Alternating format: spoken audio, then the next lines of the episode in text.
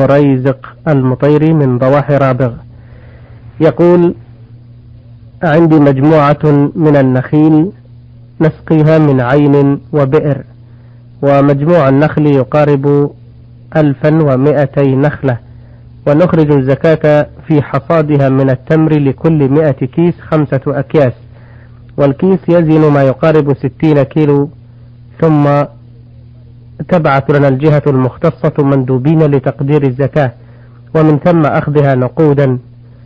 فهل الزكاة التي نخرجها بالأكياس في حصادها تكفي؟ أم تكفي النقود التي تطلب منا من قبل الدولة ولا داعي لإخراج الزكاة تمرا من الحصاد؟ الحمد لله رب العالمين. وأصلي وأسلم على نبينا محمد وعلى آله وأصحابه أجمعين. الواجب على المرء إخراج الزكاة من الحبوب والثمار التي تجب فيها نصف العشر إن كان يسقى بمؤونة كالذي يسقى بالمكائن والثواني وما أشبهها. والعشر كاملا إن كان يسقى بدون مؤونة مثل الذي يسقى بالعيون ونحوها. وعلى هذا فإذا كان البستان يسقى بالعيون فإن الواجب في كل مئة كيس عشرة أكياس لا خمسة. نعم. وإن كان مما يسقى بمؤونة بالمكاين الصواني فإن الواجب نصف العشر وهو خمسة أكياس من كل مائة كيس. وإذا كان البستان متنوعا بعضه أطيب من بعض فإن من أهل العلم من يقول إنه يجب أن يخرج زكاة كل نوع منه. ومن أهل العلم من يقول إنه يجوز أن يخرج من الوسط بقدر قيمة الأنواع كلها. نعم. وإذا أخرج الإنسان عن التمر دراهم حيث يراه المصدق فإنه لا حرج. إذا رأى قابض الزكاة أنه يأخذ عن عن الزكاة دراهم فإنه لا حرج عليه في ذلك. بل ربما يكون هذا أنفع للفقراء. حيث إنهم يحصلون بالدراهم ما شاءوا من تمر أو قمح أو ثياب أو غيرها بخلاف ما إذا أعطوا تمرا. فإذا كانت الحكومة وفقها الله تبعث إليكم من يأخذ الزكاة دراهم فإنه لا يلزمكم أن تخرجوها من التمر أو من أكياس القمح. بل تؤدونها إلى الحكومة كما تطلب منكم وتبرأ بذلك ذمتكم. نعم. بارك الله فيك. آه، السؤال الثاني يقول عندي مجموعة من الأغنام يقارب عددها خمسين رأسا مختلطة من الضأن والماعز وهي تتغذى على الأعلاف التي نشتريها فهل فيها زكاة وما مقدارها؟ وهل يستوي في ذلك الضأن والماعز؟ نعم. هذه الغنم التي عندك من ضأن أو معز ينظر في مقصودك بها. إن كانت إن كنت تقصد أنها للتجارة بمعنى أنك تبيع وتشتري بها. كلما وجدت في شيء منها ربحا بعته فهذه عروض تجارة ويجب عليك أن تزكيها بكل حال نعم. حتى ولو كنت تؤلفها. لأنها أموال تجارة. فهي كمال التاجر الذي يكون في الدكان ومقدار الزكاة فيها ربع العشر. بمعنى أنه إذا تم إذا حال حول الزكاة فإنك تقدرها كم تساوي من الدراهم وتخرج ربع عشر قيمتها. وربع العشر معلوم وهو اثنان ونصف ونصف في المئة وخمسة وعشرون في الألف. وإن شئت فقل واحد من كل أربعين. بمعنى أنك تقسم المال الذي عندك تقسم قيمته على أربعين فما خرج بالقسمة فهو الزكاة. أما إذا كان مقصودك بهذه الغنم من ضأن ومعز التنمية والإبقاء للدر والنسل فإنه يشترط لوجوب الزكاة فيها أن ترعى المباح يعني الذي ينبت في البر أن ترعاه السنة كلها أو أكثرها. فإذا كنت تؤلفها السنة كلها أو أكثر السنة أو نصف السنة نصف تعلفها ونصف ترعى فإنه لا زكاة عليك فيها. وذلك لأن الزكاة إنما تجب فيها إذا كانت سائمة. ومقدار الزكاة فيها معلوم ففي كل أربعين شاة وفي مئة وإحدى وعشرين شاتان وفي مئتين وواحدة ثلاث شياه ثم في كل مئة شاة. نعم. نعم. أحسن الله إليكم. هذه رسالة من السائلة عين سين عين من الأردن عين الباشا. تقول إنها فتاة في الرابعة والعشرين من عمرها وهي أكبر إخوتها. لها ثلاث أخوات أصغر منها وأخوان أصغر من أخواتها. تقول مشكلتي أن والدي قد طلق والدتي منذ أربع عشرة سنة ووضعنا منذ ذلك الحين في مدرسة للأيتام. وكان لا يزورنا ولا يصرف علينا. وعندما تطلب منه مديرة المدرسة مصروفا لنا لأننا لسنا أيتام فهو حي ولكنه يقول لها دعيهم يشحذون في الشوارع فكانت أمي تعطينا مصروفا وتدعمنا بكل ما نحتاج إليه. مع العلم أنها متزوجة منذ عشر سنين ونحن الآن كبرنا وأنهينا تعليمنا الجامعي وفي هذه السن لا بد من أن يتقدم لنا أناس للزواج فنرسلهم إلى والدنا فيقول لهم أنا ليس لي بنات للزواج ولا أريد أن أزوج أحدا. وأود أن أقول لكم بأننا لا نزور والدنا لأنه أولا لا يصلي وثانيا لما لقينا منه من سوء المعاملة طيلة حياتنا ولإنكاره لنا أبوته. فهل هذا الموقف الذي اتخذناه من أبينا مرض لله عز وجل أم علينا إثم في ذلك؟ وما الحكم فيما عمله هو أيضا فينا وفي صرفه طالب الزواج عنا. نعم. أو هذا السؤال يتضمن مسألتين. المسألة الأولى بالنسبة للأب والمسألة الثانية بالنسبة لكن.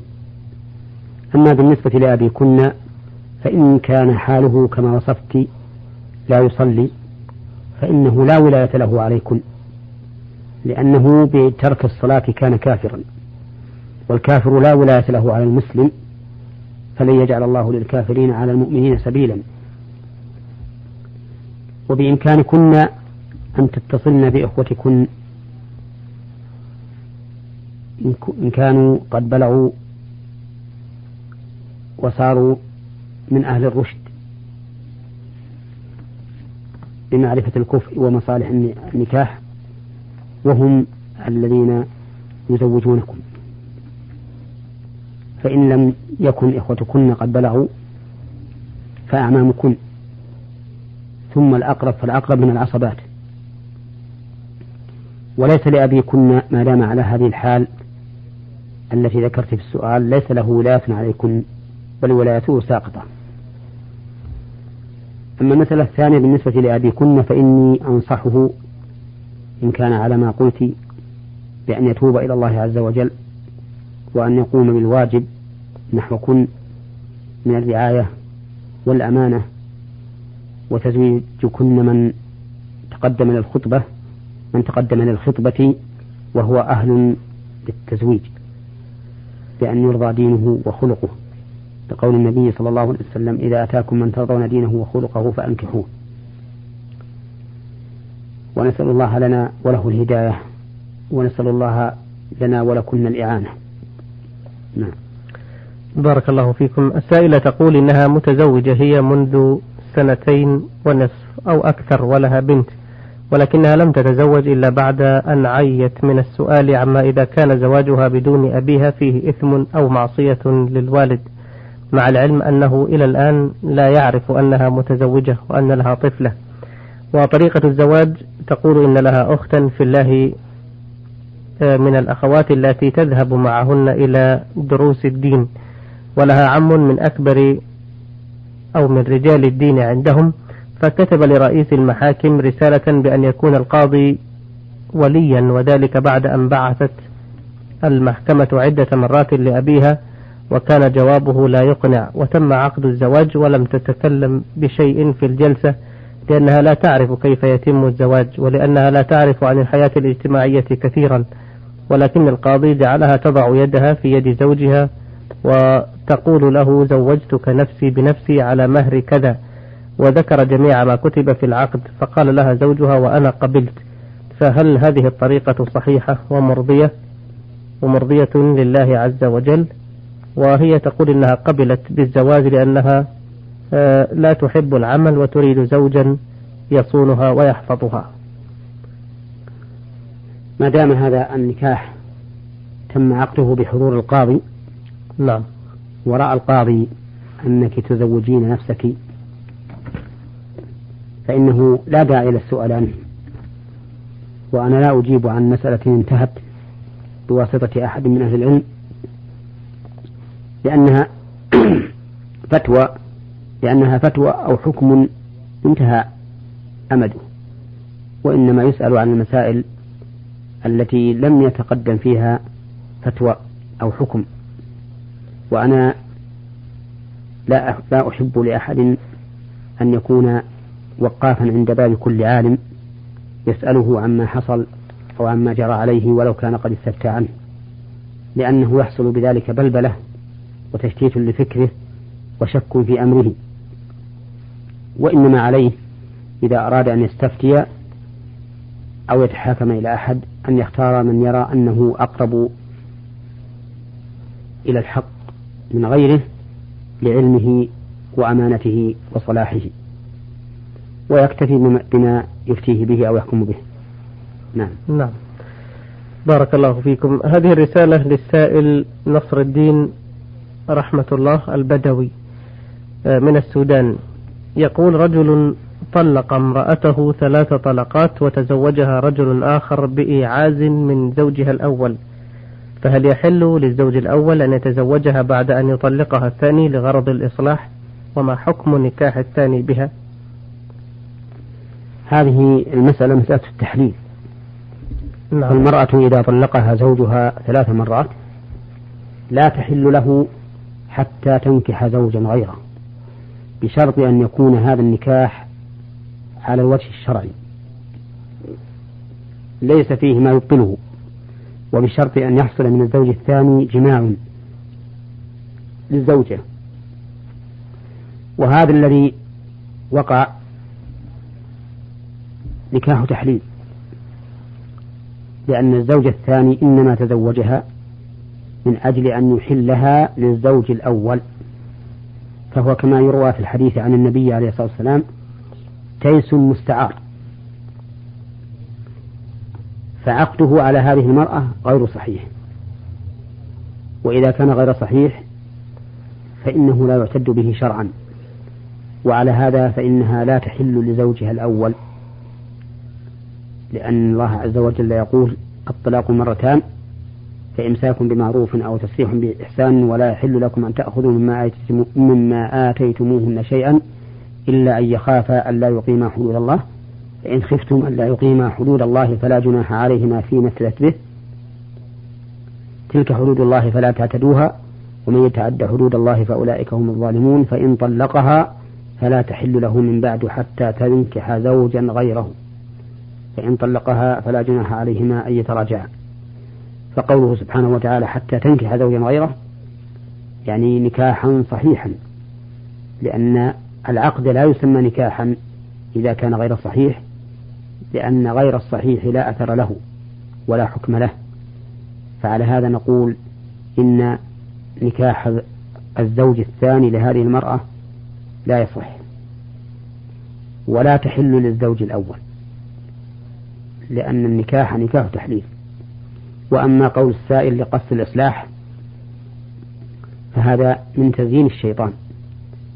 أن يزين للإنسان سوء عمله فيظن ما كان فسادا وإفسادا صلاحا وإصلاحا. وهذا والله ليس بإصلاح لأنه وقوع فيما نهى الله عنه. وما نهى الله عنه لا ليس بإصلاح.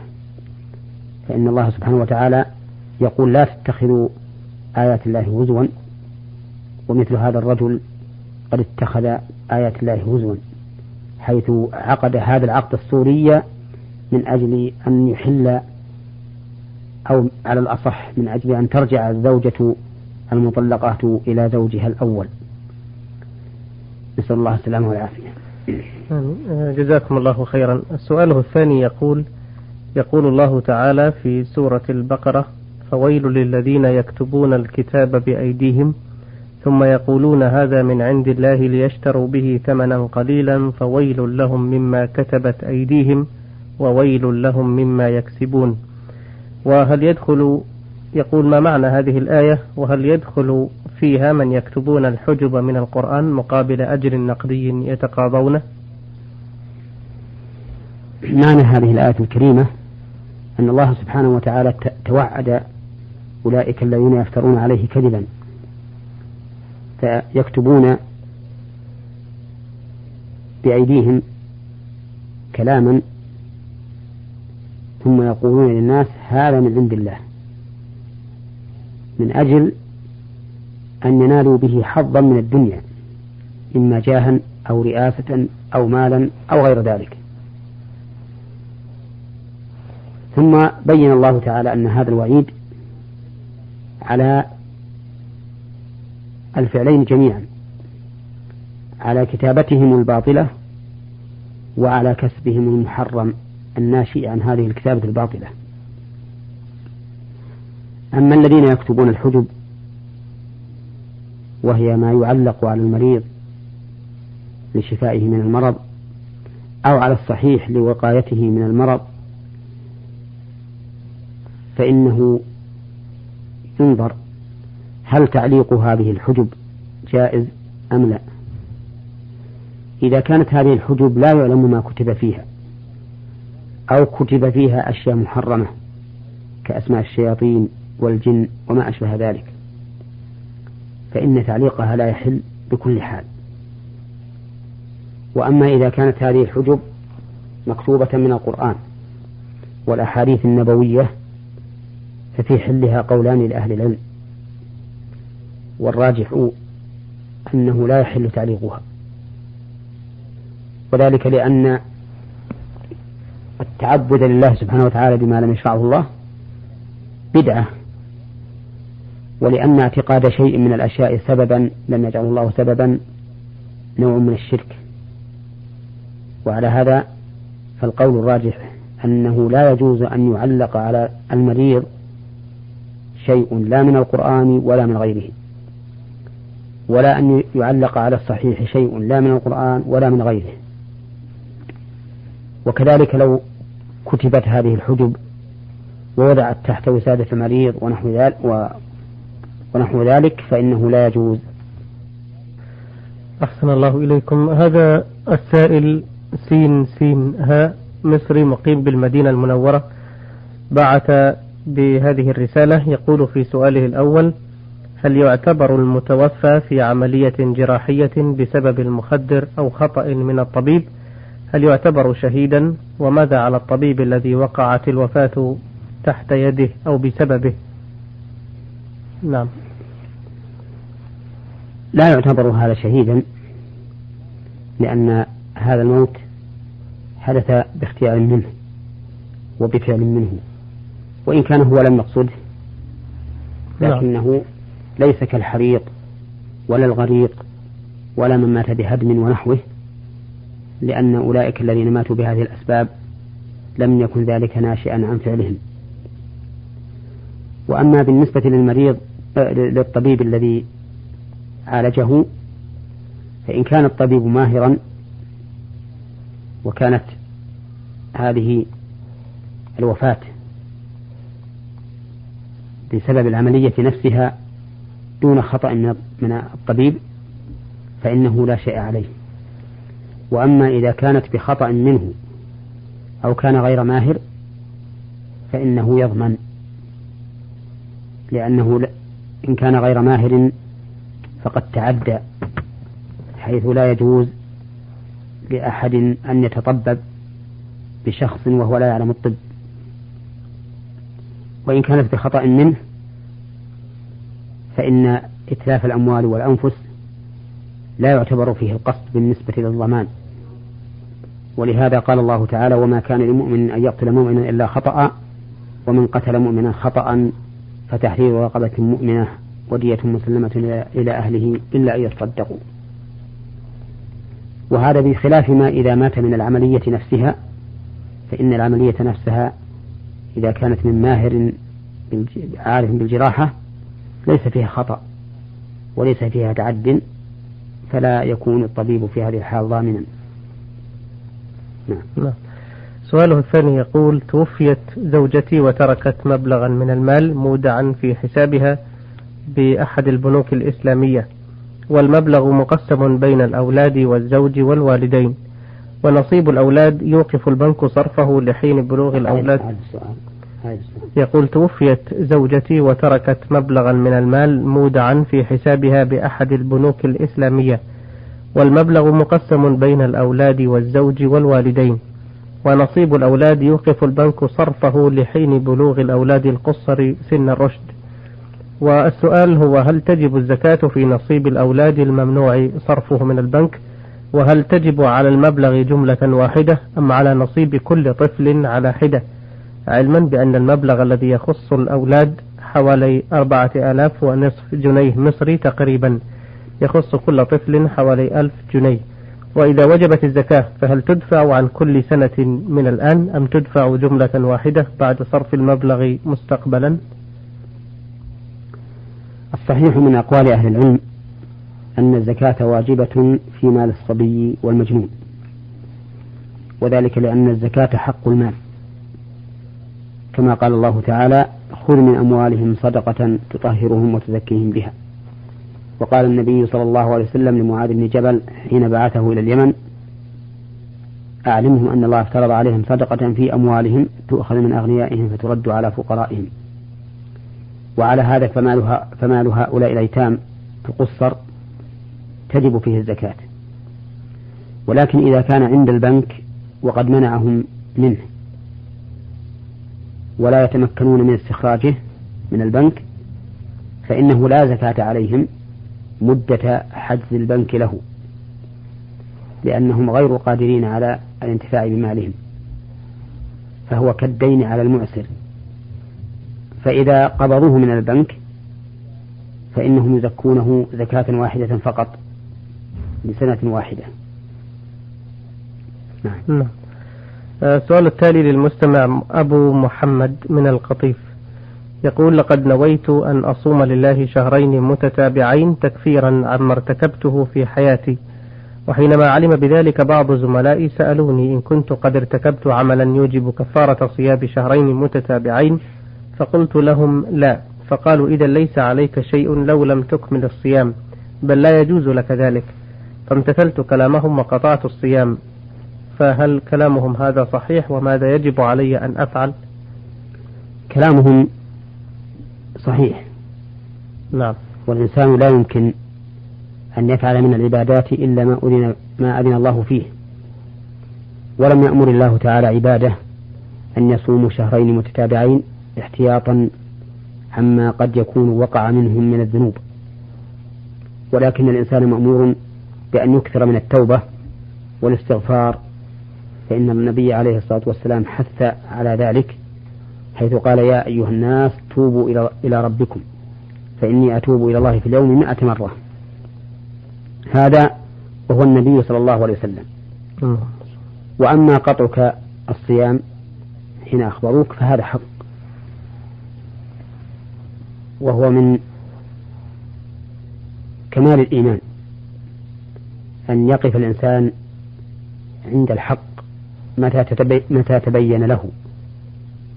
فقد أحسن من انتهى إلى ما سمع.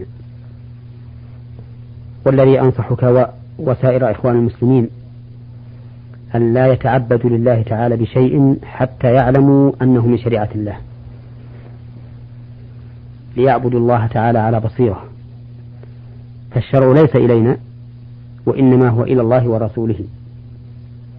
ولهذا عاب الله تعالى وأنكر على من اتخذوا شركاء معه يشرعون للعباد. فقال أم لهم شركاء شرعوا لهم من الدين ما لم يعلم به الله. نعم. لكن قوله هذا نويت أن أصوم ألا يعتبر في حكم النذر؟ لا هذا ليس نذرا. نعم. لأنه إخبار عما نوى فقط. ثم لو كان نذرا وهو ليس بمشروع فإنه لا يلزم الوفاء به. نعم. نعم. ولا يلزمه مقابل ذلك شيء؟ لو كان نذرا لو صح أن يكون نذرا نعم. للزمه كفارة يمين على عدم الوفاء به كما يلزم في بقية النذور. كل النذور التي لا يلزم الوفاء بها كنذر المباح نعم. ونذر اللجاج والغضب ونحوها فيها كفارة يمين إذا لم يفعلها. نعم. جزاكم الله خيرا. أيها الإخوة الكرام في حلقتنا اليوم أجيب عن أسئلة الإخوة سعد مريزق المطيري من ضواحي رابغ والسائلة عين سين عين من الأردن عين الباشا والأخ نصر الدين البدوي من السودان والأخ سين سين هاء مصري مقيم بالمدينة المنورة والأخ أبو محمد من القطيف. أجاب عن أسئلة هؤلاء الإخوة الشيخ محمد بن صالح العثيمين المدرس بكلية الشريعة بجامعة الإمام محمد بن سعود الإسلامية بالقصيم وإمام وخطيب المسجد الجامع الكبير بعنيزة. فنشكره على إجابته ولكم, ولكم أيضا شكرنا على حسن إصغائكم وإلى اللقاء بكم في حلقة قادمة إن شاء الله. والسلام عليكم ورحمة الله وبركاته. نور على الدرب. برنامج يومي يجيب فيه أصحاب الفضيلة العلماء على أسئلة المستمعين الدينية والاجتماعية. البرنامج من تقديم وتنفيذ أحمد عبد العزيز الغامدي.